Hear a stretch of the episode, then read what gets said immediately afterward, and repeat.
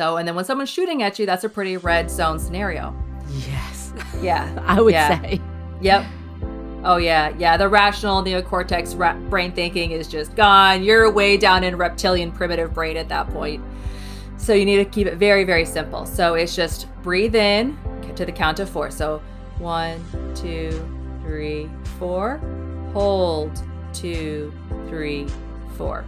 Breathe out two, three, four. Hold two, three, four. And then you repeat. Welcome to RX Chill Pill, the podcast that strengthens your resilient mind every time you listen to the extraordinary stories, expert tips, and meditations to elicit your relaxation response, the antidote to your stress response. I'm Dr. Juna Bobby. I'm a physician and mom specializing in mind, body, and lifestyle medicine. Find out more about me, my personalized online courses on procrastination and mindset coaching for kids, teens, and adults at mindbodyspace.com. Today, I'm so excited to sit down with Dr. Leslie Koenig, author of Stress Relief Survival Guide Fast, Easy, Totally Natural Techniques and Real Life Tips from a Combat Veteran ER Doctor. We talk about why she, a naval officer, mom of two kids, and an ER physician, turned to meditation and stress relief techniques for her own personal life as well as for her patients' lives. She goes through a few techniques with us at the end, so stick around. This one is full of practical tips you can use right away to relieve your own stress. The RX Chill Pill podcast is for educational and entertainment purposes only, so please consult with a physician or other professional healthcare provider for health related issues, mental or physical. Hi, Leslie. Hi. How are you? Thank you so much for coming. I am doing wonderful. Thank you so much for having me. I couldn't be more excited. I'm so excited to have you here. you have your day off, you said. Yes, I do. Yeah. Emergency docs, like you guys are on 12, off 12. Is that how it goes now? Yeah. Yeah. Um, I do either 10 hour shifts or 12 or, or 10 hour shifts. And I tend to do a string of those in a row because I work all nights. So oh I my try God. to. You work only nights? Yeah. Yeah, I do. I would, I would go insane. I trialed it at first, Oh. and then I realized um, just how much more freedom it gave me, uh, more time with my family, and I worked out more, and it was just more of a reliable schedule.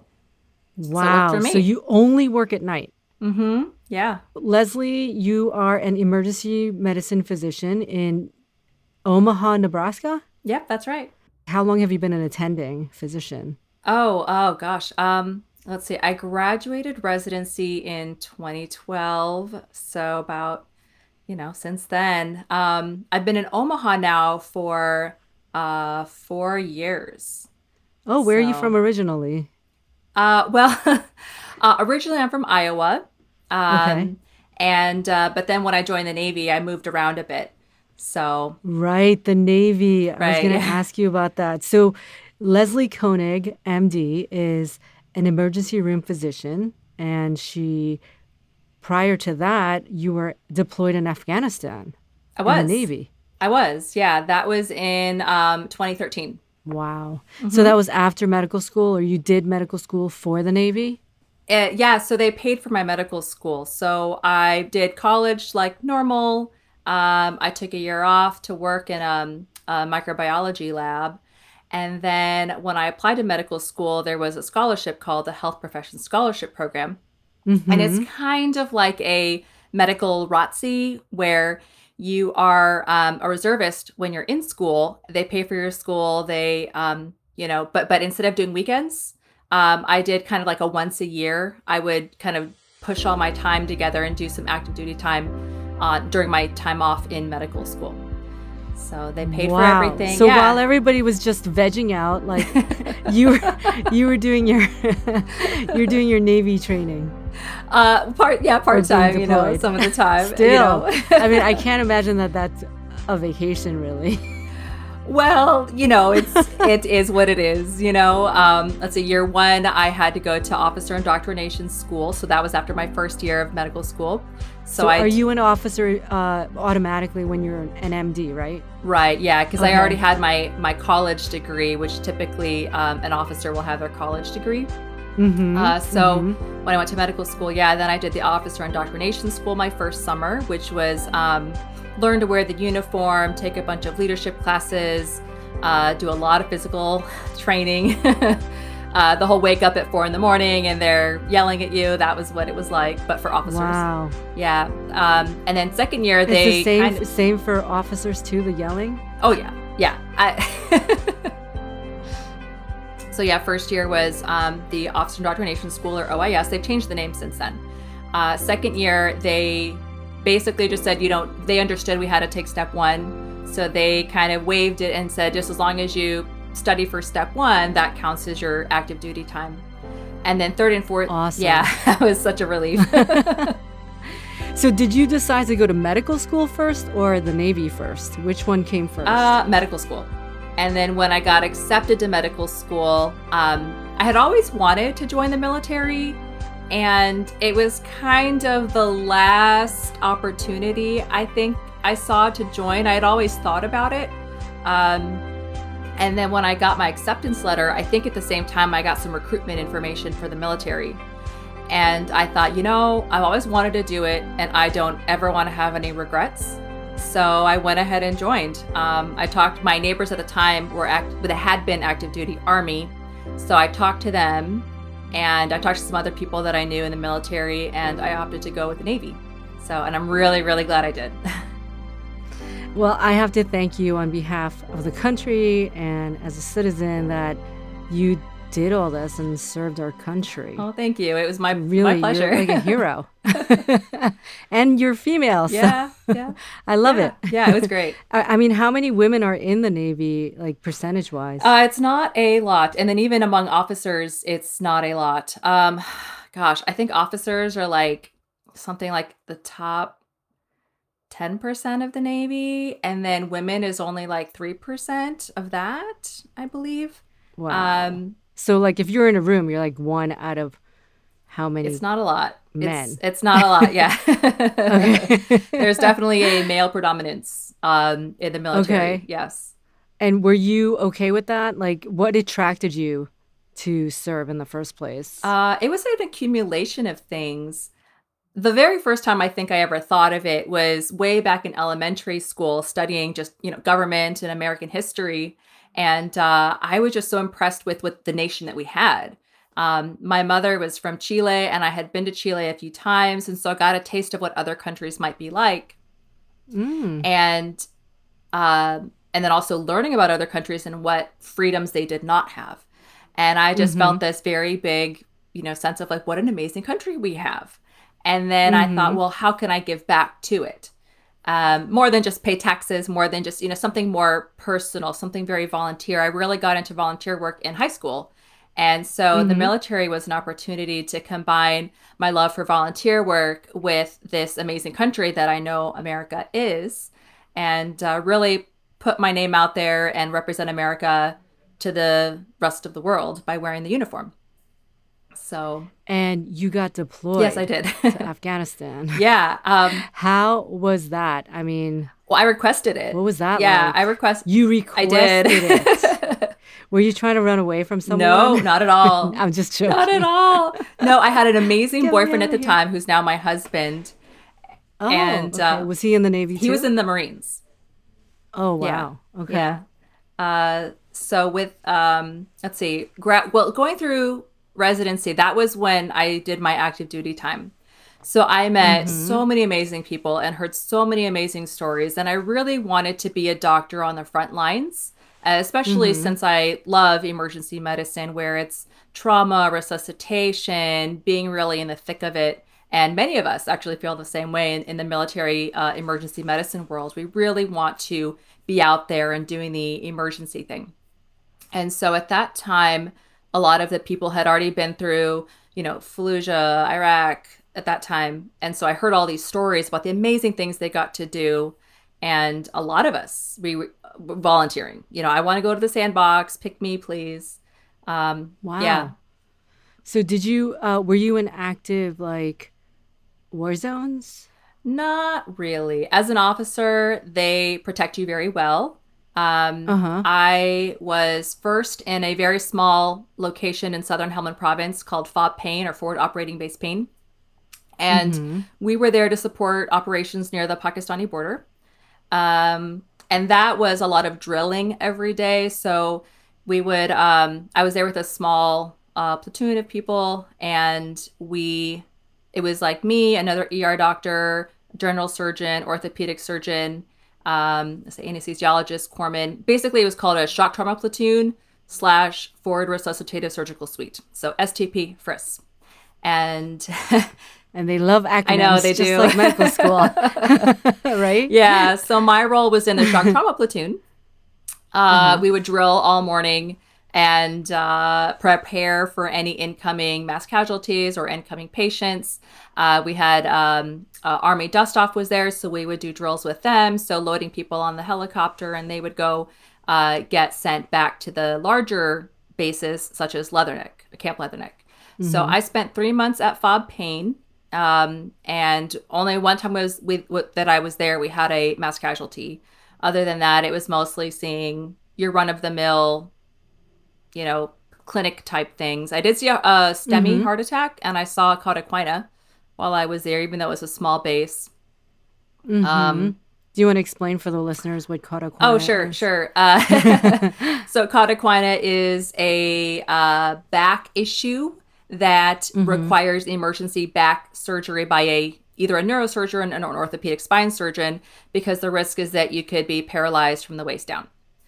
So I mm-hmm. saw that in And cauda equina being the the nerves Yes. that come out, off the bottom of our spinal Right, cord. right. Right. And those had too Yeah. much pressure on them. And a patient came to me with the symptoms of it. And so I sent him out. Mm-hmm. And then I had a patient with a massive heart attack that was going on, uh, who I had to then send out. Usually, those kinds of people would go straight to the cath lab with a cardiologist. But in Afghanistan, that was not what we had at our disposal.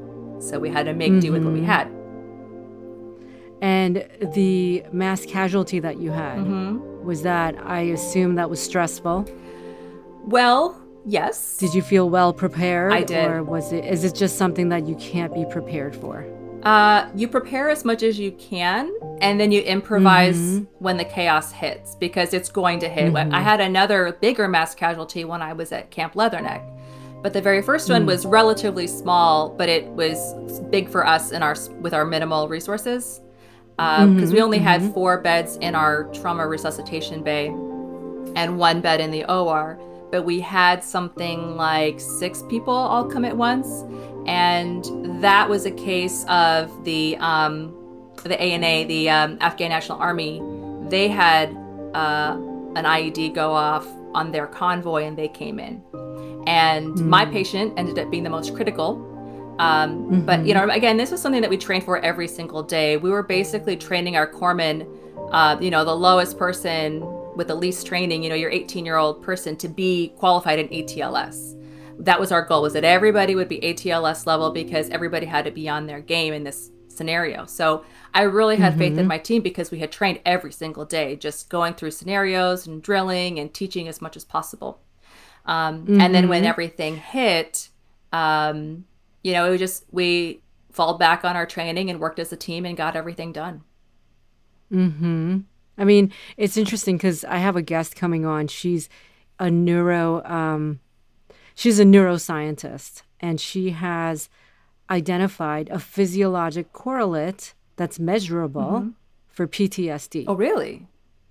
And so she and I are, are going to discuss, and we- or we started having a conversation about can you prepare yourself for PTSD? But um, I mean, her conclusion was that you cannot because the reason you get PTSD is because it is so unexpected and so unlike anything that you've prepared for, even if you tried mentally, just doesn't, you know, guard you from getting PTSD.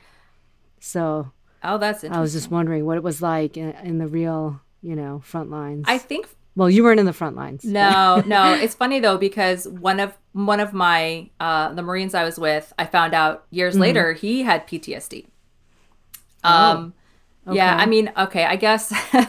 I mean, there were times where we'd be in Iraq, um, you know, sleeping, um, when the alarms would go off, and we'd have to get all our kit, you know, get our Kevlar, get our weapons, and at three in the morning go stand in a bunker and we wouldn't know what's going on. Just all the alarms are going off, and it's, you know, no one knows what's going on, and no one wants to tell you because they don't want to spread panic. So there were definitely times that that happened, but I, I don't know for I don't know if that was like being in battle because there apparently were this was at Leatherneck though when we first got in country, um, and I think that was probably the closest to wondering what was going on uh, because mm-hmm. you don't mm-hmm. know are the missiles coming this way? Are there RPGs going over the fence? Um, What's an RPG? Uh, a rocket propelled grenade.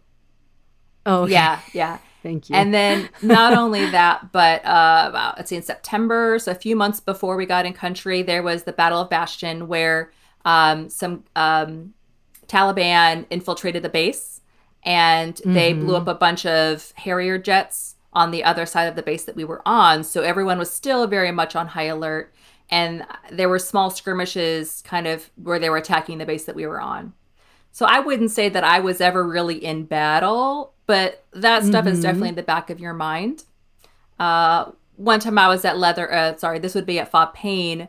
We found out that some of the locals were trying to get under the concertina wire. We didn't know what they were doing. Are they setting bombs? Are they, what are they doing? Um, what else? What's a concertina wire? That surrounds your base. So, oh, okay. yeah. So the smaller the base, typically the less fortified they are. So the def- is it like barbed wire? It's like barbed wire, just like in a big okay. roll.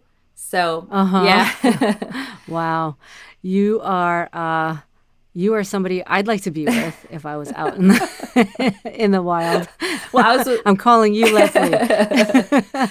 Plus, you have that um, gorgeous bullet. What what are those things called? The little trailer that you oh have, the, the airstream. Airstream. Why do I call it a bullet? It's, it looks is like that, it's, it's aluminum. Yeah. Oh, okay.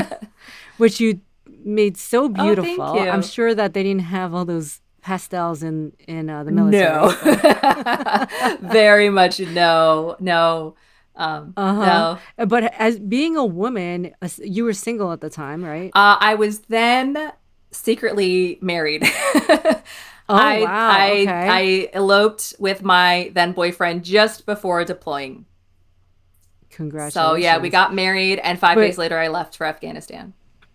Oh my gosh! Well, so how how is that like being an, a woman in the Navy? Um, which I'm sure I think there's less women in the Navy than in the Army, right? Oh gosh, I don't know so, the numbers. Yeah, I don't know yeah how how is it with all the men? Like are they respectful? Like was it easy? Was it hard? Do you not want to talk about it? Well oh gosh. I loved my time in the navy but yes it okay. was very male dominated. Uh-huh. I wouldn't call it stressful. Mm-hmm. uh well actually mm-hmm. it probably was. It just it made me feel as a woman that my concerns were just a little different than the men sometimes. There were there were definitely times where I felt singled out as a woman. Um, I wouldn't get invited to say go golfing on the weekends. I think they just assumed I wouldn't want to go or something. So um, you know, all the resident men would go golfing with the attending men, and I was like, "What? Uh, uh-huh. Uh, okay, uh, how did that happen?" because oh, these are all physicians. yes. Okay. Okay. So little things like that would happen here and there. Uh-huh. Um, I had a lot of trouble finding a female mentor just because there weren't many women mm-hmm. who would mm-hmm. stay in the military for very long, and uh, it was just tough to connect with with another woman mentor. So I mean, I have to assume that there there are times when it was stressful. First of all, medical yes. school is stressful. Yeah, and then and then to be in the Navy is stressful. It is. It so is. Who and did I, you fall back on, like for your support, or what did you do for your stress relief? Oh gosh, I had so many good friends mm-hmm. that I mm-hmm. met in the Navy. So okay, so as, men as and woman, women. Oh gosh, yes. Uh-huh. Yeah. a lot of women in the Navy. Um, just my so I uh, I showed up as an intern and made friends with a bunch of people. Uh-huh. And then after that year, you know, some go into general surgery, some go into internal medicine, and I maintained friends with all of them. And so it was um, a really great group where we all kind of just all got onto active duty at the same time, and it was this great cohort of people who are my friends to this day, Nice. And they're So- all over the country then? all over the world. All over the world. Wow. That's Yeah. that's pretty cool. And Mhm. it's not uh, so basically as an officer, as a physician, you're hanging out with other officers who are physicians. Yes. So that that's a lot in common right there, right? Yep.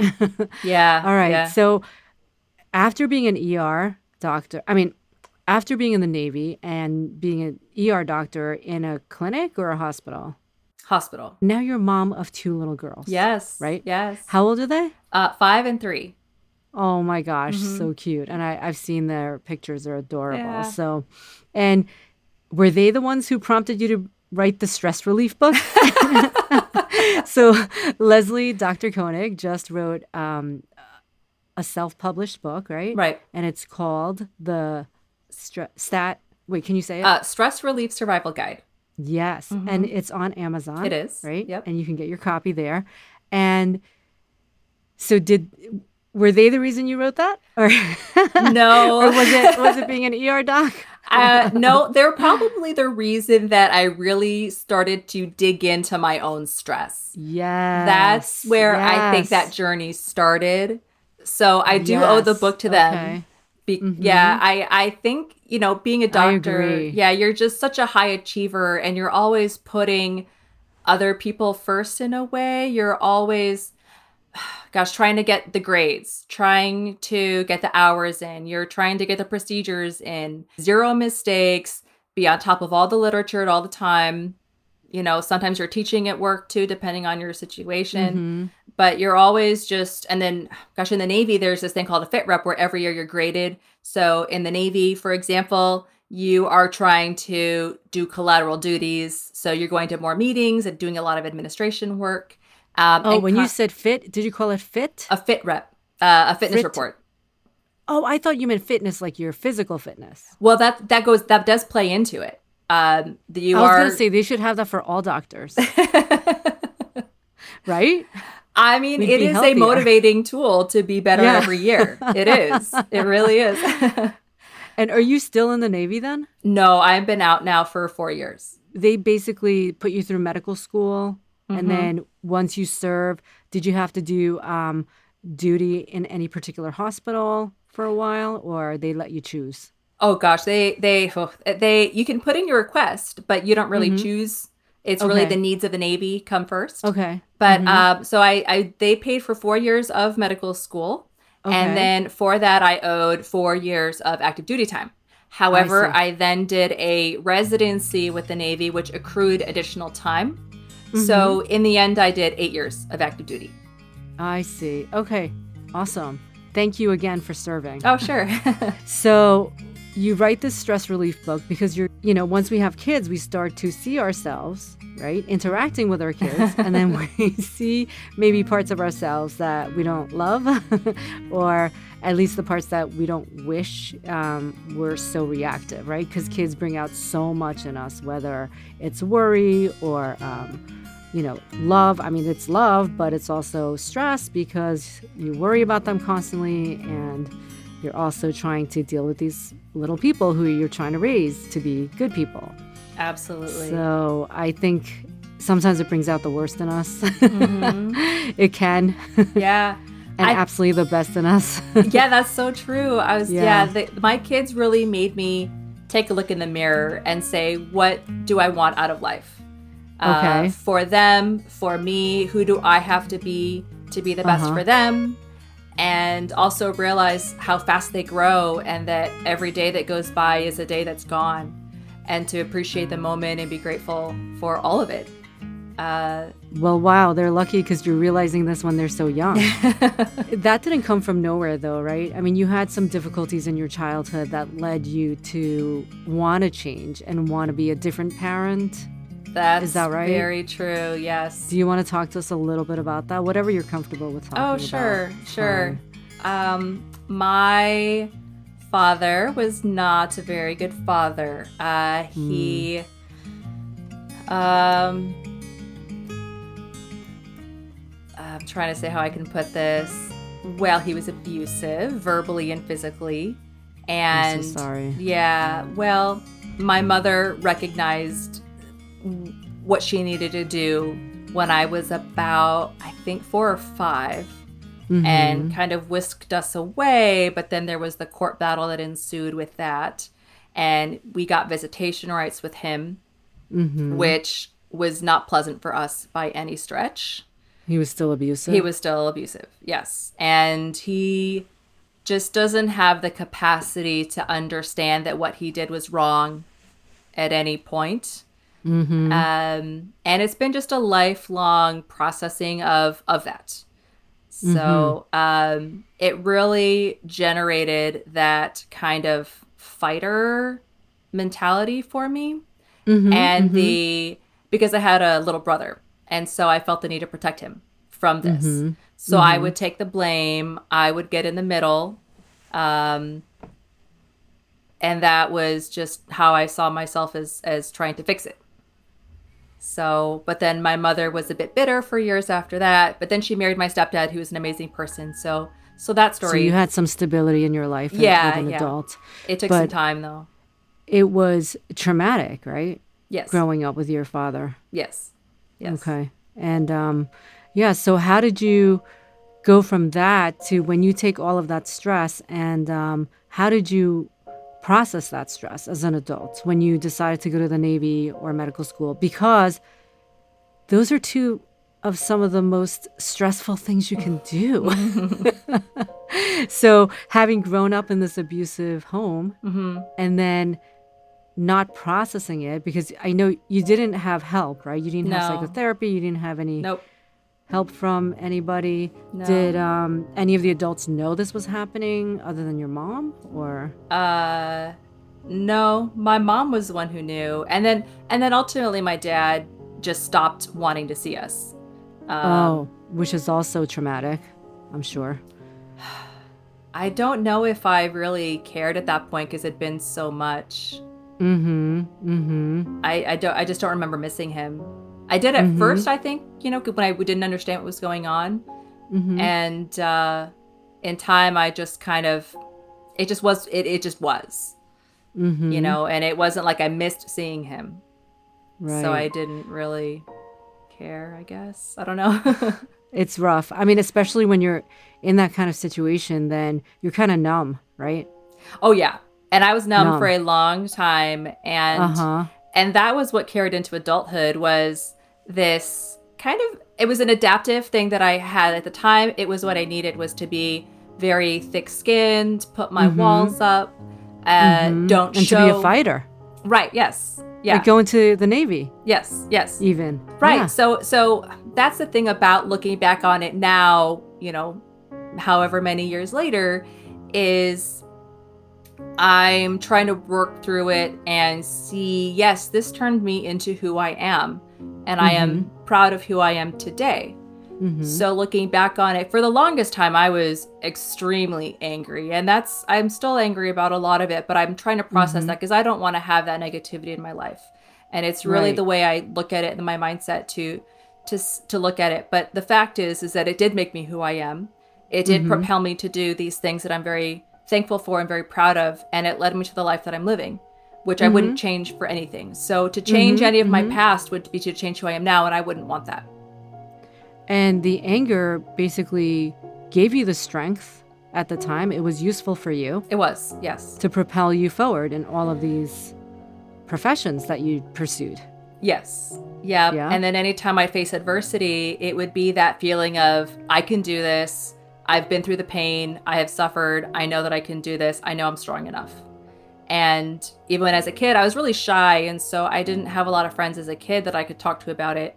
And, Mhm. and then even when I tried to open up to someone, it was like, ew, icky, that's too yucky, mushy. And so I just learned don't talk about this stuff because people don't want to hear it. They look at you funny. Mm. So I held it in for the longest time. And I just continued with my adaptive behaviors that in time, once I had kids, I think really the kids put that mirror up to my face of like the anger and the dealing with it and, and just, you know, gritting my teeth through difficult things. Maybe there was a diff- different way to approach it Mm-hmm. instead of rage and anger. So, Uh huh. And you mean by the adaptive uh, behaviors, you mean the angry behaviors? yeah, the angry, like the the the lack of vulnerability, showing any Mhm. emotion ever, um, admitting weakness. Mm-hmm, Uh, As a kid, that wasn't really met with anything positive.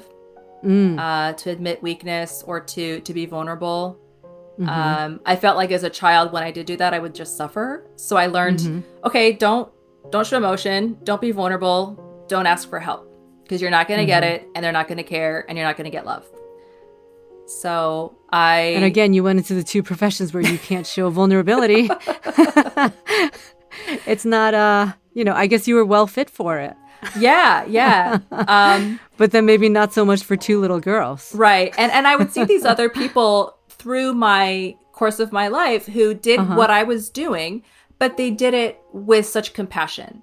You know, people Okay. who were in the Navy, but they would rely on their friends for help. They did have their Mm. walls down and their vulnerabilities open to the world, and they were Mm-hmm. amazing people. And I almost envied it, but I also just couldn't understand for the longest time. So yeah, you know, even people in the military, they'll be vulnerable with each other. They will be open up and share. And then, you know, same thing with, you know, doctors. Um, I had people who told me that they would hug their patients, and I thought, what? You hug your patients? And I just could not understand that. I did not. I didn't see much of that in New York training either. Yeah, it depends on the culture you're in, I guess. But I, Yeah. I, I at least saw other people doing it with such compassion, and uh, it made me feel like, oh, there is another way to live this life with with more happiness and with more peace, really, instead of always fighting and always fighting. And I, I felt like I got to a point where um, the always fighting adversity just got to be more stressful than helpful. hmm So that's where some of this stress relief searching to, to fix myself hmm really started. Or to help yourself, right? Yeah, yeah. Right. Oh, yeah. So I saw this meme the other day, which was pretty funny. And one of the mom, I think it was a physician mom group. hmm And it, it was like, did you ever realize the windows were open when you were yelling at your kids? but um, yeah, definitely as a mom, you start to realize, is this the kind of mom I want to be? Right. Oh, yeah. Do you, um, so when was, did you have like a moment where you said, I'm really going to start working on myself? Or, I think I've, oh gosh, I don't know. It's hard to say that because I've always tried to work on myself somehow. Uh, you know, either but on the softer, On the softer- softening yourself. Yeah. softening myself. Because I feel like that's what you're doing now. Like you're softening your walls. I You're think trying to help other people too. that's to true. do that. Yeah. yeah. I, I'd say it probably did start, well, the second I saw my daughter, Mm-hmm. I never believed in love at first sight until my daughter was born. And Mm. the minute I pulled her up, I knew instantly this life that I've had before is gone. And a whole new one is blossoming in front of me. Mm. And I need to be the love I feel right now, I want to keep this going. And I, I I still have to force myself sometimes to not deny love to my kids because I've been so used to bottling up that emotion. Mm. And Can you explain that a little more? That's interesting. um like when my kids want a hug, uh sometimes I'll say, "No, no, no. I'm busy." hmm and as much as i can i try to continue i, I try to accept their love because i know there's going to be a day when they won't be this open and i don't ever want to start closing off the possibility of showing that love hmm So, but you physically have that habitual sort of no, no, not right now kind of thing. It's in my mental memory, yes, because I can sometimes start thinking of myself and my to do list and my planner mind, and I need to go accomplish this thing. Mhm, mhm. So with my kids, um, um, I just always want them to know 100% of the time that I love them 100% of the time. There were times in my life where I did not feel love at all from my parents, and I want to give my kids everything I have. So, I know you found uh, your first meditation technique during hypnobirthing. Yeah, yes. Tell us about that. Your doula, you had a doula? I had a doula. and, Um, a friend of mine said you should get one because they help your husband. and I thought that was great because it's like, well, that this kind of makes sense. You know, the everyone's there to help me, and my husband's there to help me, but he's never been through this before either. Wait, so, is he a physician? um, Did I- you tell me? No, he's not. He's definitely not a physician. Cybersecurity. Uh huh. So he has no idea with the medical side of things. When I, I asked my OB for recommendations, and she told me one doula. Mm-hmm. And that doula uh, advised that on base there was this free class for hypnobirthing, which I thought, you know, Lamaze, the breathing techniques, but she said the hypnobirthing was that plus more. Visualization. Vi- and yeah, and so one of the tactics was, or sorry, the techniques was visualization. There were different meditations and mantras, and it was nothing I had ever done before. I think at that point I tried meditation once Uh-huh. and found it super boring. I just thought this is not for me. I'm a very type A person. Meditation cannot help me at all. So this all this meditation that they're doing for like army and navy, it's not reaching you guys. I, it did. It never reached me when I was Okay. active duty. Yeah, it never got Uh-huh. to me.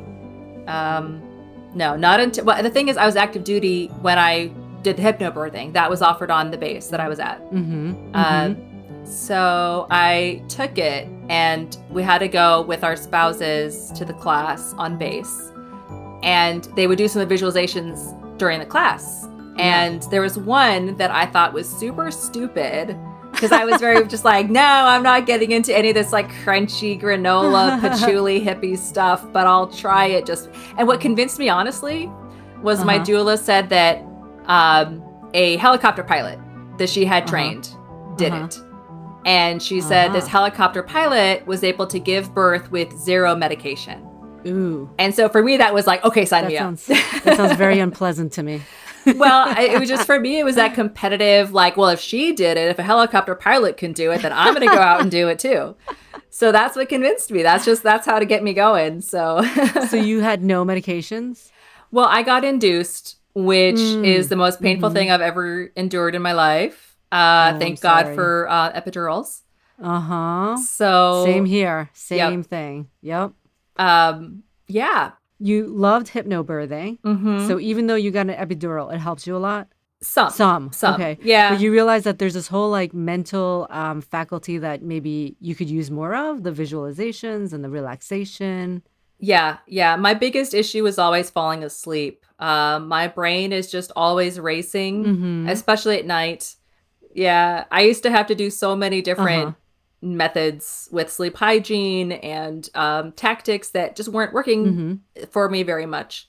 And I didn't want to be on medication, so I was trying to find any natural thing I could to sleep. And I found that this technique helped me sleep. So that was really what got me hooked to to trying these Awesome. So which technique? The visualization? the visualization technique. And did you use an audio or did you have your own? I did an audio. Um, it came with the hypnobirthing package, so I, I did the audio, and then it worked awesome for about um, a year and a half. The same exact audio? The same audio Over and over. over How and long over. was it? I think it was like 10, 10 to fifteen minutes. and it was a woman's voice? Mm, yes, And it just it just put you to sleep for a year and a half. uh, yeah, yeah. That's better It than like, this. sleep medication because you would have Mhm. gotten um you would have had to increase your dose by then.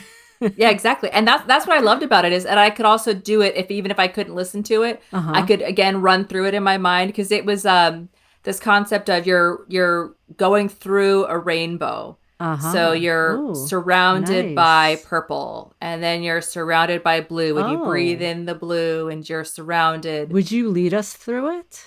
I do not remember it at this point. Oh, you don't? I don't remember. so I would love for you to do um, a couple of stress management tactics with me right now. Sure, you know, sure, I can do something. I could use it just as much as anyone else. yeah, of course. Oh, so in your book, you separate it out very cleverly into very stat and like, I guess, medium stress and then low level chronic kind of stress that kills you one day. so, being an emergency room physician, so what would you do for somebody who's like in the ER? In that moment, like surreal, you know, when you feel like it's surreal and you can't believe it's happening, Yeah. that kind of moment, what would you do for them? Uh, so that sounds like kind of a red zone area, which is Red, the yeah. yeah the Yeah, higher you levels. separated into th- colors, right? I did, yeah. Orange, yeah, yeah. Sorry, yellow, orange, and red. Uh, red being the most critical. Uh huh. Uh, so usually when people are in red, I have three different techniques, but my absolute favorite, hands down, is the one called paced breathing. Can you lead me through it? Is this like the box breathing, like the It is. Marines? I love that Uh, one. yeah, My daughter and I just did it this morning, but please lead Oh, me through did? it. Okay. Sure, sure. So what you do is uh, usually when people are very highly stressed, they're breathing too quickly and they don't even notice it. And this Mhm. leads to things like panic attacks or hyperventilation, and that can lead to some of that dizziness, lightheadedness, uh, hands cramping uh, uh, scenario. So what you need to do is is control the breathing. Mm-hmm. And uh, I actually have a, uh, a friend named Jason Gardner. He was a Navy SEAL who was telling me how he did it under fire one time. Wow. He was a sniper and was getting attacked. so that and is he- very powerful. Oh yeah, he Very said that. powerful. Yep, and he was doing his job as a sniper when someone is shooting at him, Holy and cow. he was unable to hold the the weapon because he was breathing too fast. Mm. And so he recognized immediately my breathing is the problem here, and if I don't control my breathing, I will die literally. Mhm. So he used the same technique of controlling his breathing. And, and do he they teach to- them to do that in the They Navy do, SEALs? yeah. Okay. They do, yeah, yeah. I mean, they do all kinds of training. I mean, I don't, I, I don't know if they're privileged to say all of it, but you know, what he told me is that his breathing as a sniper is very critical, and so he had to learn to control it. Mm-hmm. So, and then when someone's shooting at you, that's a pretty red zone scenario. Yes. Yeah, I would Yeah. say. yep. So uh, it's really easy to do. Okay, uh, so pretend that I'm uh, the person and and so honestly, if somebody's in the red zone, you're not going to be like, "Okay, stop stressing." right. You're not going to talk work. to them with words, right? Right. Okay, so Yep. pretend that I'm like way out there.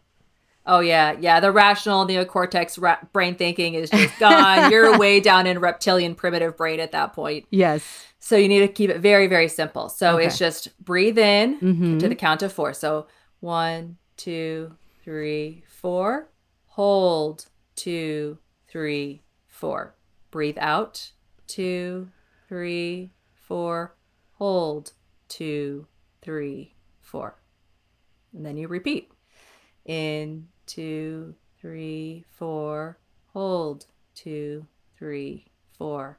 Out two, three, four. Hold two, three, four.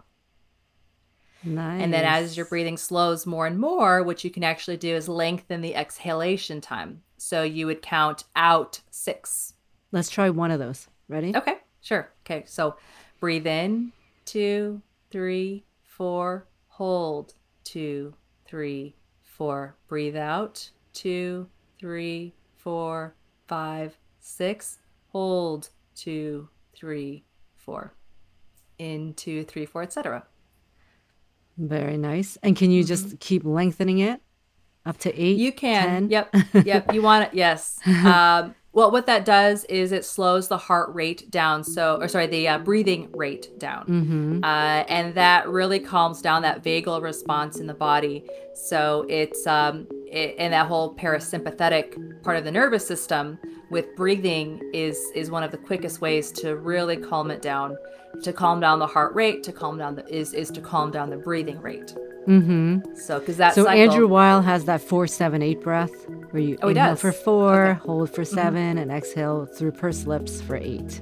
oh, Do you a good care if you exhale through your lips or your nose? I always say nose. Just because if you're like in public, you start breathing out through your mouth and like whistling, people are going to be kind of annoyed with you. Yeah, I mean it's best. Let's see. and it also slows it down. I'm sorry. Yeah. it does. slows It does. Yeah. I mean, the the nose is an organ almost entirely just for respiration, right? A mouth is an organ that breathes also, However, it's also involved with eating and other things. And and you tend to breathe through your mouth when you're doing things of high stress. So like if you're running, a lot of people will breathe through their mouth. Mm-hmm. So um, I have heard that breathing through the nose, there's different receptors in there that send to the brain, like, okay, we're using this part of the body, which is a signal to the brain itself that this is a calming scenario, calming environment, because the nose is being utilized as opposed to the mouth. Mm-hmm. So Okay, so that was a nice one. Uh, what else is your favorite in the red zone? Give us maybe one or two more. Just because people are in the red right now, you know? There's so Yeah. much red going on. yeah. Uh, let's see. In the What's your favorite for zone- yourself?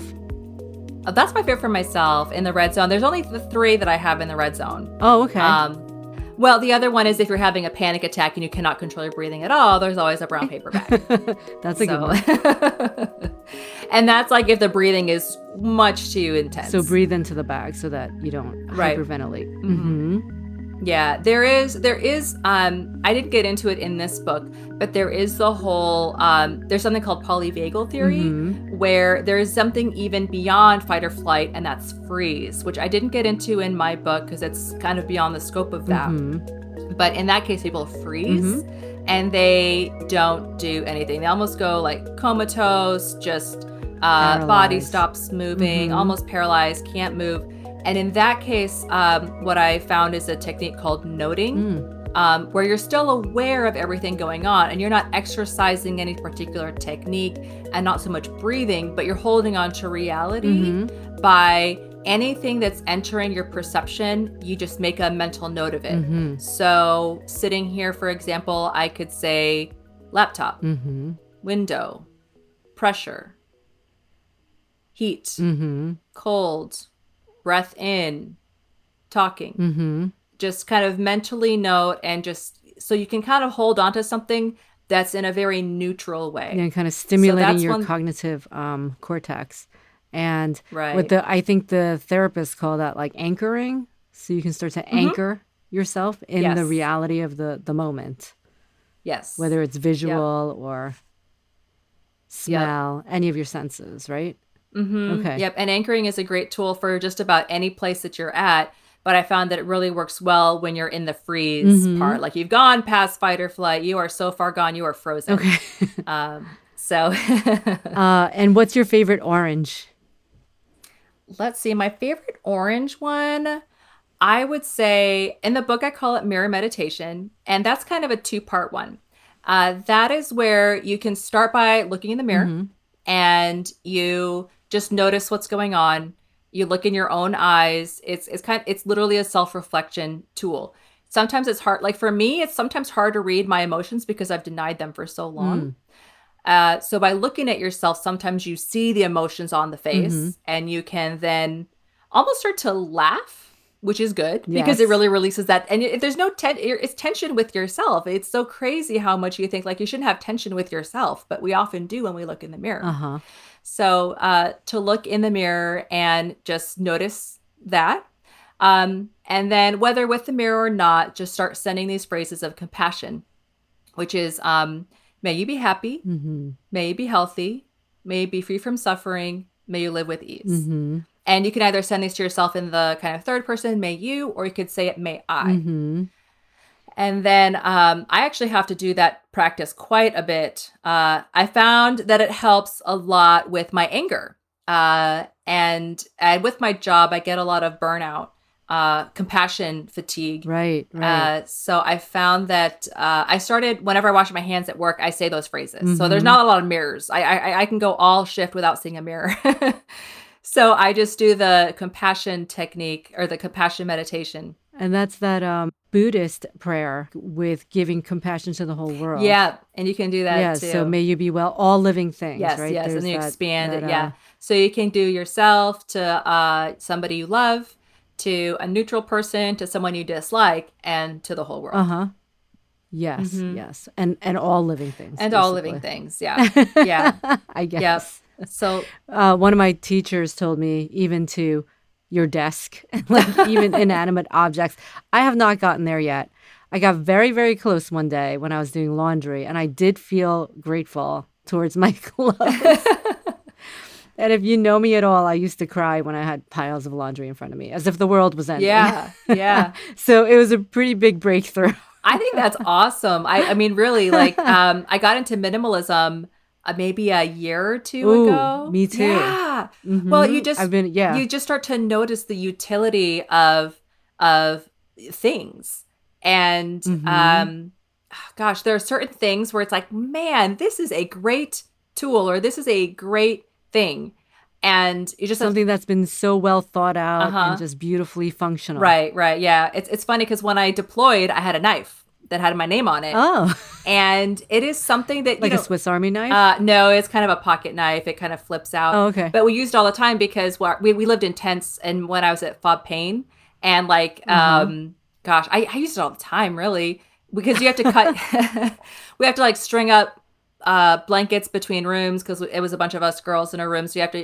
you have to uh string things up and tie knots and then when um the the big storms you know the big dust storms would come and and knock down our tents Wow. so we'd have to pick them up wow. so you'd have to cut Uh-huh. old, you know, uh, paracord and then um, put up the tent again and then re-string everything together. So, um, so I have this Wow. knife from my deployment that is one of those things that every time I see it, I'm so grateful and so appreciative for the the service it gave me. You know. Yeah, exactly. And all the people who made it, Mhm. all the people who invented Mhm. steel or whatever it's made of. Yep. yeah. No, it's it's just sometimes things like that. Um, you notice the utility of it when you're when you go more minimal. You know, your clothes, the good pair of shoes, just how much they cradle you and and support you in this life. It's it's it's wonderful. Yeah. So, um, orange. So we just did orange, which is, can you give an example to the listener? Like, what would be orange? Uh oh oh. So like like a feeling of how to be an orange. You mean? Yeah, like let's say somebody triggers you, I guess. Like if your kid is making a mess, Okay. right? You might go into orange. oh yeah yeah you're just kind of like oh my god everything about this day is just crashing down everything's against me right now um things like so you're making a mountain out of mo- Right, molehill. yeah. Maybe you catch yourself calling people names or yourself names or Mhm. yep yeah you're sort of black and white thinking. you're like i'm about to lose it but i'm not losing it just yet but i am so almost there I'm gonna. yeah i am about 30 to i'm on my last nerve yeah because This is when you send uh, yourself to timeout. right? yeah yeah this is when you're like i'm about to throw a tantrum that's worth to my child's so so then go in front of a mirror. Mhm. You know, that reminds me of something that I used to do with my kids, which they didn't appreciate. But Uh-huh. but when they would have like a, you know, like be very unreasonable or be reacting or or actually they turned it around on me a couple of times too. So it was fair both ways. Mhm. But I would put the the iPhone in front of their face and show them what they were looking like Yeah. when they were doing this. Yeah. Yeah. And it would it would stop you in your tracks. Mhm. And and they've done it to me too, so it's fair. Yeah. It's both ways. but yeah, that's the that's the recognizing how you look hmm when you're in that moment. Yeah. right? Yeah. You just don't have that ability to have the rational introspection at that time because the stress is so uh, uh, paralyzing the thought processes. But you also brought up like compassion. Uh huh. Do you feel like that is one of the most important things to work on as far as anger? I think for me and for almost anyone. What do you think? For me, 100%. Yeah. I, yeah. I, I, it's hard to say that someone's too compassionate. Um, I mean, I, I haven't heard anyone say being accused of that. Like, oh, they were too compassionate. Well, how terrible is that? You know, but it brings us relief, right? It does. It, It's funny how much when you when you're generous with your compassion, how much better you feel in general. Mhm. Um, it's it's really surprising to me how uh, at peace I feel on a general baseline level. It's almost like doing 20 minutes of this practice a day. I feel it for 24 hours, wow. um, if not more. And there's some research to back up this Yeah. this practice. So But also, um, I love how you said to all living things. Mhm. You know, it's not to just my family or just people who look like me or just people who studied medicine. yeah, it's to everyone, uh huh, right? So I just I love that part. yeah. And I've heard of people who do this practice, but Mhm. 100% for people they do not like. Um, what do you mean? Oh, oh, Oh yeah, that's the advanced version when you have to Right. send compassion to people you do not like. Right. Yeah. it's really eye opening though when you do that. You start people you don't like seem like villains, you know? Mhm. And then when you start to send them that kind of uh, uh, compassion, you see them as more of a human version and it decreases the stress level in you when you think of them. So Mhm. there's a saying something about like anger is like drinking poison and expecting the other person to die. It's kind of like when there's some famous person that you really hold uh you really don't like them, but you can't get away from the news media or whatever. and, we won't mention any particular names. names. or anything like that. it seems like everybody has one. I, yeah, I would say start with the self and and then try to give that person who just drives you up the wall, send them compassion and do it for maybe a week. I know that may sound like a long time, but even with one practice, even with one 20 minute session, you may notice a shift in your stress levels. yeah, yeah. And sometimes that person is the same person. Yeah. The person that you love the most and the person who irritates you the most. Often. Yep. Okay, so then yellow zone. What's your Um, favorite yellow zone? Which so- would be just kind of chronic stress, like road rage or something, or well, road Uh, rage can be rageful. So I guess road not. road rage can go into Yeah, red zone. yeah, Yeah. yes. oh gosh. I would say if you're having some road rage, do some paced breathing. Yes. Um, but the uh, the favorite, my favorite one in yellow is one that I came up with, and okay. it's something that I did my I have done myself my whole life, but I never formalized it uh, until I started writing this and thinking about it. It popped in my head one day, and uh, I call it the battery technique. A- And I've done it with patients who found some great techniques or some great relief. Um, that's what I love about all these techniques is that you can do them very quickly with little training, if, if not at all. hmm So pretend and just show me as if I'm that person. Okay. Okay. Well, it's good to do uh, just in general, I, I think. Um, but it works in the yellow zone. I got yeah. my pen. So, so yeah, you take your pen and you write a negative on your left hand, Mm-hmm. And then you take the pen and uh, write a positive on your right hand. I'm using both sides of my brain. Yep, there you go. All right, so negative, positive. So what you do is you hold the pen between the two. And you call this the battery technique. This is the battery because you're charging your battery right now. You're connecting positive and negative. Okay. So right now you're charging your battery positive and negative. mm-hmm. Um, so what you're doing now when you're charging is to look at your thoughts and Mhm. assess the environment of the mind and get a sense of what is the general uh, uh, thoughts. Are they positive, negative, or neutral? Okay. So right now, for example, um, it's my day off and we're having a great conversation. So I'm gonna put the pen in the positive hand. I'm really happy about that. I'm having so much fun talking to you, and this is great. So I put the pen in the right hand. Yeah. So um, some Are you breathing or you're just No, no. noticing your okay? Nope, you're just, noticing, your thoughts. Just Okay. noticing your thoughts. That's all you're doing. So this is kind of my my brain is kind of in a pleasant pleasant state. So this is great to be in the pleasant positive state. Now the thing about this is it's good, but some people just live here all the time and they never notice it. They never sit here and contemplate I'm having a good day. Uh-huh. They just sit here in positivity. So this is someplace where, for example, my my three year old with an ice cream cone, she's happy as a clam, but she never really like sits in the moment and savors it and appreciates it. Mhm. So you're happy and you know it. Mhm. you know, you won't want to be judging your mind. It's not Mhm. like you want to say, "Oh, I'm so negative. What a terrible person I am." That's not the goal at all. The Mhm. goal is to be reflecting on it. So you want you can be negative as long as you're aware you're negative. I think some Mhm. people are negative and they don't know it. They just Mhm. sit here and stew and stew and stew and they never like think about, "Oh, my mind state is really negative right now. There's a Mhm. possibility of putting it over here." So after a while, you have to say to yourself, "How could I put it in my right hand?" Is there And that's your anything that could put choice. it? Okay, Yep, and that's to your choice. So yourself. Yeah, yeah. So, you know, I have a friend whose dad just died. Mm-hmm. You know, she's a person who is 100% positive all the time. Mm. But right now she's in negative. Mm-hmm.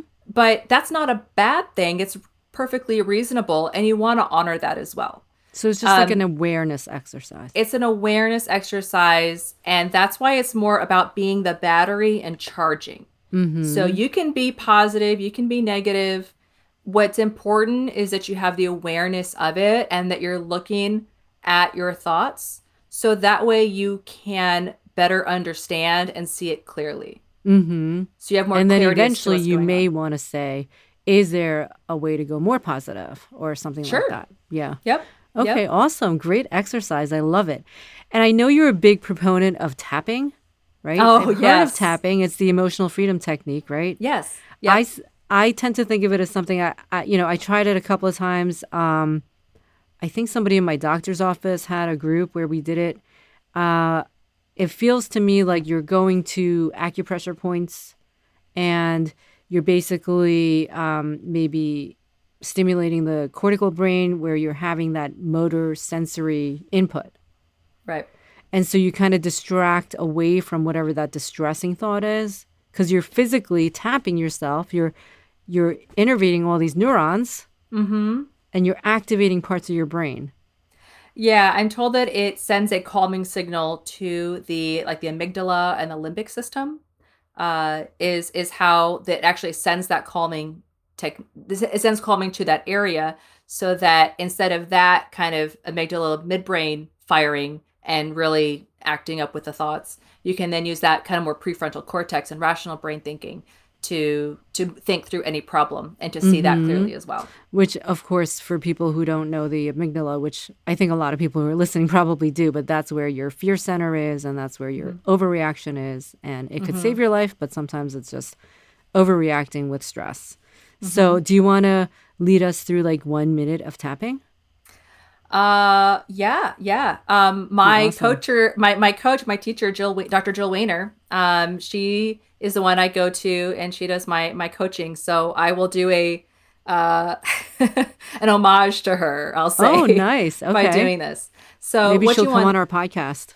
oh, she's fantastic. Uh, Okay. she taught me Vedic meditation or conscious That's what health I do meditation. also. Yeah. Oh, you do? Yeah. Oh, wonderful. Yeah. Yeah, that's it's very powerful. Yes, yes. Uh, Vedic meditation is basically a mantra meditation. Well, I I started with mindfulness meditation first. Yeah, I love then- mindfulness. I love Yeah. Jon Kabat-Zinn. I hope he comes Oh. on my podcast at one point.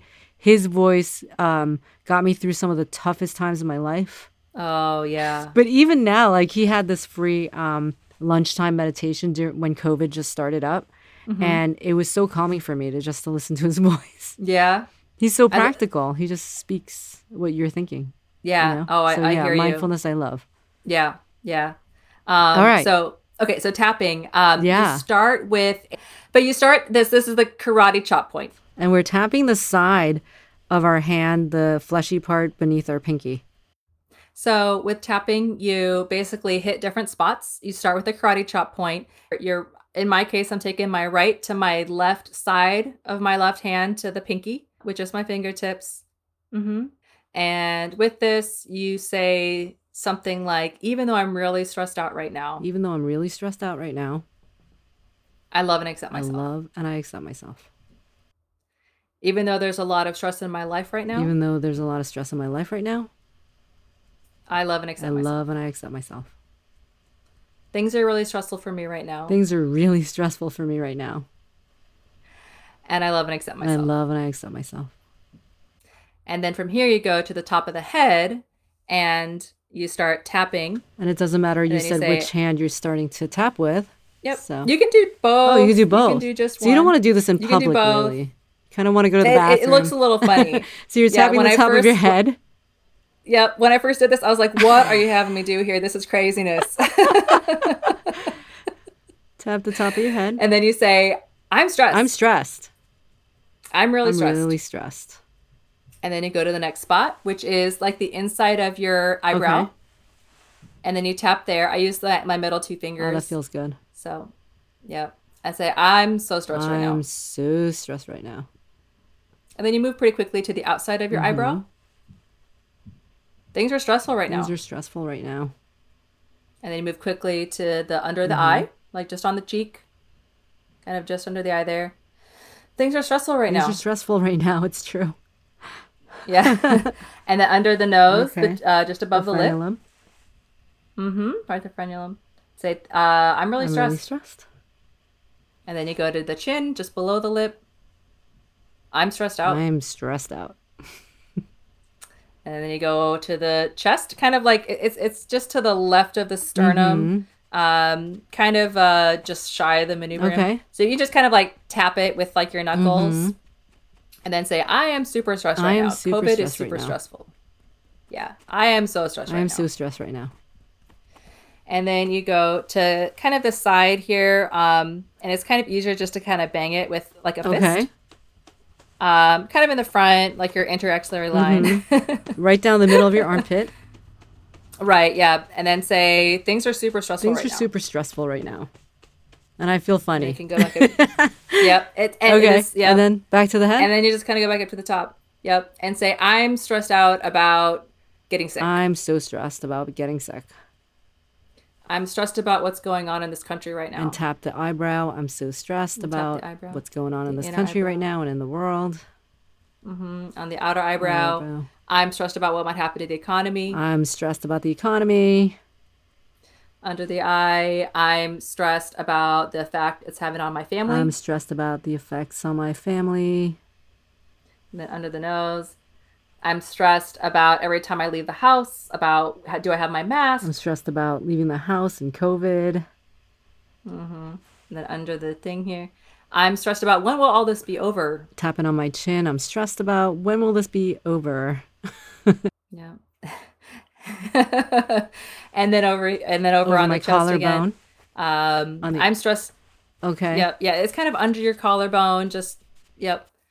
And then I'm just stressed about so many things and it feels overwhelming. I feel overwhelmed about all the uncertainty. Mm-hmm. And then I said, I'm just crazy overwhelmed. I'm and, crazy overwhelmed. And I'm super stressed. I'm super stressed. okay, and then you go, take a breath in. And then you reassess how you feel. So That's interesting that you at keep reminding yourself how stressed you are. but but as you're tapping it. Well, uh, the thing is, as you're tapping, what you're bringing out is what exactly are you stressed about? Because sometimes it's hard to label it and it's hard to put it into words. Mm-hmm. And that's what tapping helps you do is it sends a calming signal to those fear areas of the brain so that you can better see clearly, oh, I'm stressed about the economy, I'm stressed about my family, I'm stressed about XYZ. But as you think about them, you're not stressed stating them. So you can say them, but with less cortisol levels rising. I see. So you're training yourself to be able to withstand all those negative thoughts and worries and not have that physiological response as high. Mm-hmm. exactly. Yep. Yeah.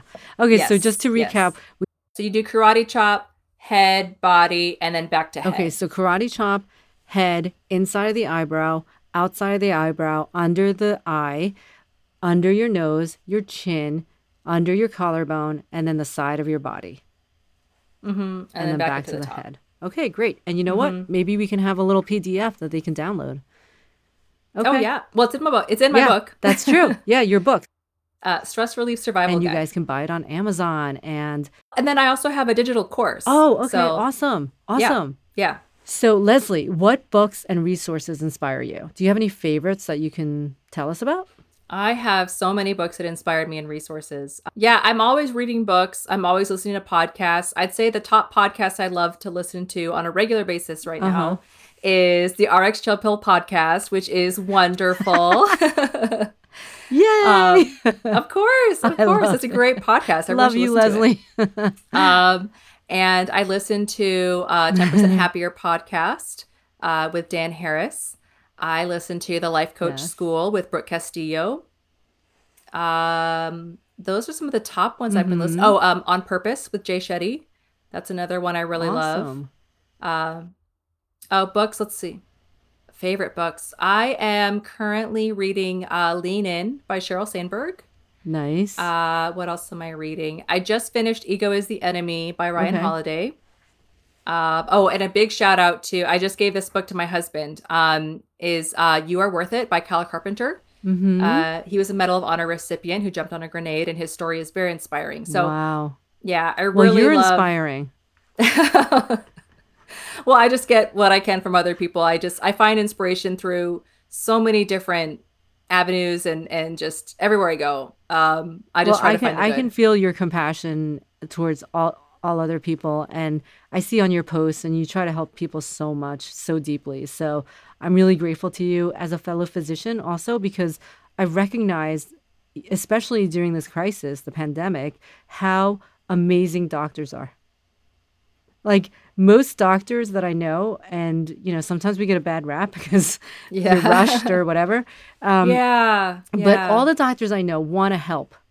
Of course. Really. I mean, like, I know there's there could be a couple of bad eggs out there. I'm not talking about right. that. But just in general, like 99.99% of doctors just want to give advice and help people. Oh gosh. It's yeah. it's just an amazing community, you know? And It is. Yeah. And and you know, in my line of work, I often want to spend as much time as I can with the patients, but um, I get interrupted all the time. I have a phone call to go to or a critical patient is coming in and someone's telling me their life story and I have to say, "Sorry, I I can't listen anymore. I have another patient that's apparently not breathing. I know. So I have to step out. And, and I know that's cutting that patient short, but um, I think every physician would love to have more time, but we're, that's one of the things that's so stressful being a doctor is we're squeezed for time and Beyond we're being told, right, we're being told raise your uh, relative value units, you yeah, know, RVUs. if you don't do this, mm-hmm. Right. If you don't get good patient satisfaction scores, you're not going to get, you know, your bonus this year. And it's or... ridiculous. My my friend, who's the most amazing doctor, got a decreased uh,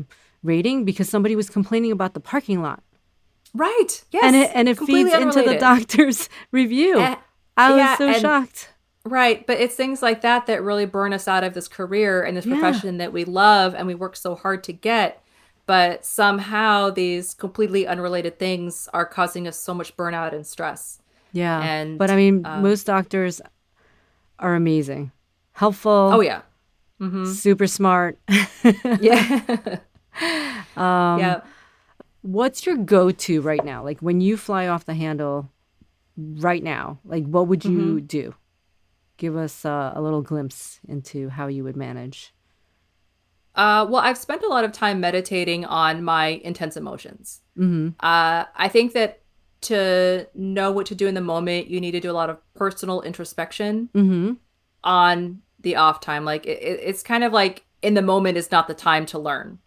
Um, it's kind of like you know you don't want to learn to fly the minute you get thrust in the co- in the, in the cockpit. you know you want to study before you step into the cockpit, and the same thing is true with intense emotions. So um, since I've done that work, uh-huh. uh, in the moment, what I do is for me, I recognize my anger and I feel it physically. Mm-hmm. Um, and that's how I know what stress zone I'm in. Um, and so I recognize I'm getting stressed. I can feel my heart rate, my heart rate rising. My skin is flushing. Uh, I want my voice to rise and yell. Uh, I can feel the tension in my neck. So I recognize the physical signs of my stress mm-hmm. going from you know yellow to orange to red. And so those are the physical signs. And then what I do often is if I recognize I'm in red, I'll do the breathing mm-hmm. first. And then I'll kind of slow down into there's another technique in the orange where I'll say something like in the here, in the here, in the now, in the now.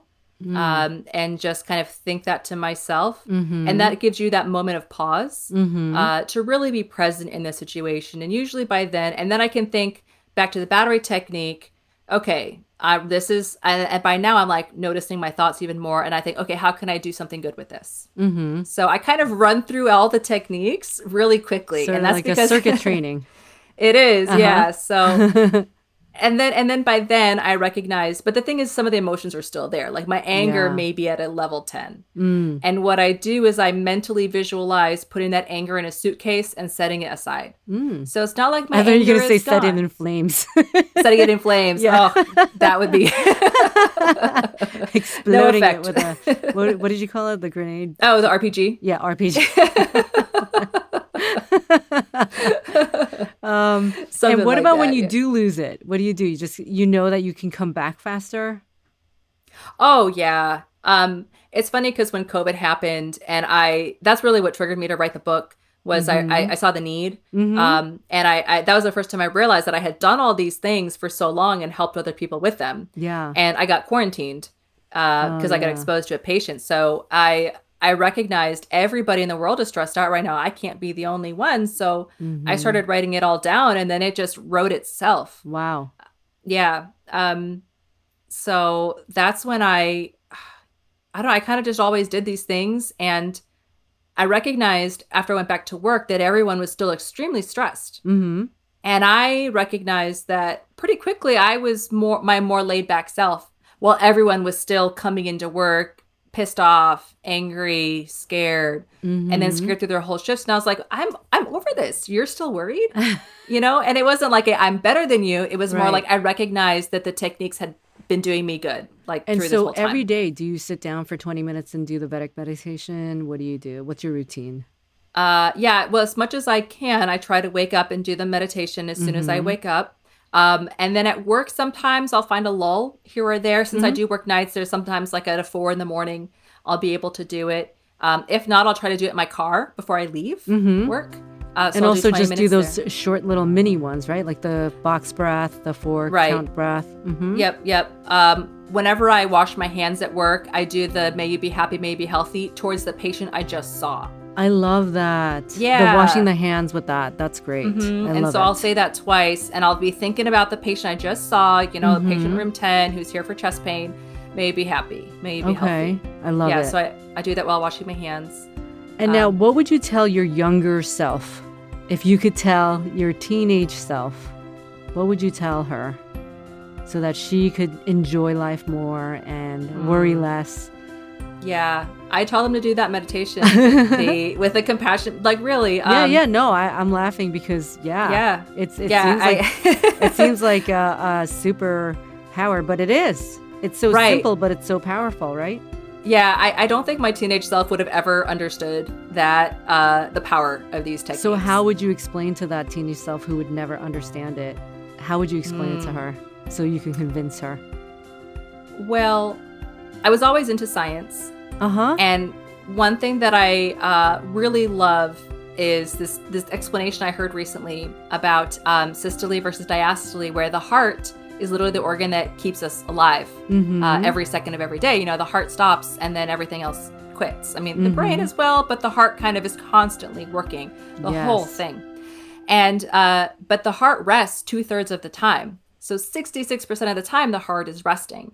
So it's Mm-hmm. funny that the heart has figured this out, but I didn't until lately.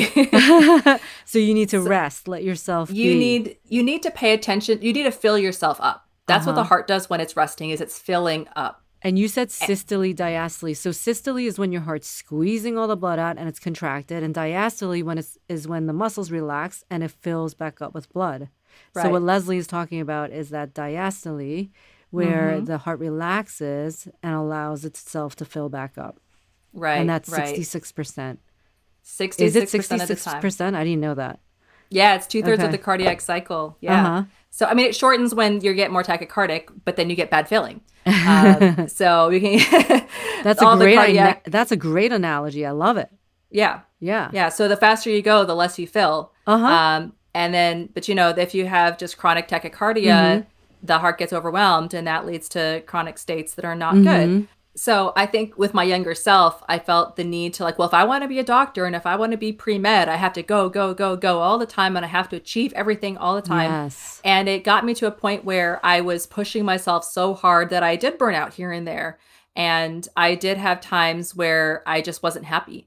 And it doesn't have to be that way. If you just remember, like the literal heart has figured this out. The literal heart that works 24 7, even then it rests 66% of the time. So, in any given day, try to give yourself as much time to fill as you can. I love that one. Mm-hmm. It's interesting. I I teach a procrastination course for teens where I incorporate all the mindfulness and the meditation and all of the science and I talk about the good procrastination, which is basically what they call diffuse mode of thinking and learning where you actually have to relax in order for your brain to make connections between things that are not usually connected. Like maybe you make a connection between art and science Mm-hmm. you know so that creativity and then also um, to deepen that that learning you need this diffuse mode and that is that exactly what you're talking about the the relaxation I love that. Yeah. Mhm. so you, there is a good procrastination Oh, good. good to know because that's one of my flaws is procrastination. oh oh no yeah we all do it all right so what about for your girls what do you wish for them if you could wish for them anything as far as mental agility and resilience, what would you I, give them? What tools would you give them? Obviously, all the tools in your book. Right. Yes. yes. I would give them that. I would also give them the confidence to to put themselves first and and to chase happiness. Um, I would Mm. hope that throughout their lives they become very uh, they, they they become masters of themselves and have that grit, that self reliance, to the point that um, they're happy with themselves and they don't seek validation from other people. That they know their own worth Mhm. in of themselves. How do you define confidence? How would you exercise confidence? I've been thinking a lot about confidence. That's why I'm asking you. That's a really great question. Uh, how do you exercise confidence? Meaning, how do you strengthen your ability? Because I think confidence is also a skill, you know, and Mhm. confidence comes Yeah. with basically repetition. So you're never going to feel to confident when you first fly a plane or or drive a what did you drive a boat in the navy? Uh, no, I Okay. never drove a boat. really? I would think you'd have to drive a boat if you're in the navy. I was with the Marines more than anything else, actually. I know more about the Marine Corps than I do about the Oh, Navy. Interesting. So, okay. Yeah. So yeah, I Yeah. To get confident at anything, you have to practice first and get over I all think- of that sort of beginners. yeah, I, don't think know. I think um, learning to fail is a big part of that, Mhm. and and learning the lessons in that failure, but picking yourself up again. I think that is where confidence really becomes strengthened. Um, Mhm. so, and not and not thinking of failure as something negative. oh gosh, no, Yeah. Yeah, I recently like- heard something about um, celebrate failure every day, and and I love that because it, it means you're getting out of your comfort zone. It means you're striving and stretching yourself and becoming more than what you are now. Because if you're never failing, you're only in your comfort zone, and you're not you're not growing. Yeah, I mean, literally, you're not learning something new because Right. when you're learning something new, you fail. That's what happens. you know, you don't do it immediately. Yeah, yeah. And that feeling of insecurity, you know, I mean, I, I put together this digital course and I didn't know what I was doing at any stage of the game. There were definitely times where I felt like overwhelmed and I I did something that didn't work and it was failing and failing. And finally I figured it out. Uh-huh. And it was a tough lesson, but I learned it. Uh, it's it's just it's my passion uh, to just constantly be better and now i'm just trying to do what i can to serve others through what i've learned and that's just kind of what i'm trying to do with with a book with a digital course is to you know i i learned all these lessons the hard way and i hope that other people don't have to I feel So- like your kids are lucky because you're going to give them all these things. And maybe they're not, they might not seem like they're listening to, sometimes, but just remember they are. they are. It's funny when they suddenly start meditating and i'm like oh you watched mommy do that okay Thank you so much for everything Yep. you're doing, Leslie. I really appreciate you in this time of division. And I love that I can talk to you and connect with you in this way. And you're all the way out in Nebraska, Mhm. where I would love to visit sometime. No, you're welcome anytime. And I'm so happy to connect with you. I mean, it's um, just just wonderful with the work that you're doing, and I mean, you what you do is so amazing with kids and with your podcast and just with your work. It's so inspiring, and I I'm just honored to be talking to you and to connect with you. I have my And, pen uh, in my right hand because Oh, I feel great. positive. Yeah, yeah. I love all the positivity. Big hugs, Leslie. Yeah, Thank you, you again too. for your amazing presence. that was fun. Loved every minute. Oh, thank you so much. No, me too. It was such a pleasure. That was Dr. Leslie Koenig, author of Stress Relief Survival Guide. You can find it on Amazon, and you can find out more about Leslie and her digital courses on stressreliefsurvivalguide.com. For additional resources and tips you can download from this episode, check the show notes on my website, mindbodyspace.com. Just a reminder that stress management, positive psychology, and meditations are all absolutely helpful and really important part of becoming resilient for long term goals. However, it is definitely not the standard treatment of choice in acute situations. It should always be used in conjunction with mental health professionals and physicians so that the whole person can be taken care of. Thank you so much for listening. As always, you can email me at podcast at mindbodyspace.com. Until next time, this is Dr. Juna Signing off, wishing you and your loved ones wellness.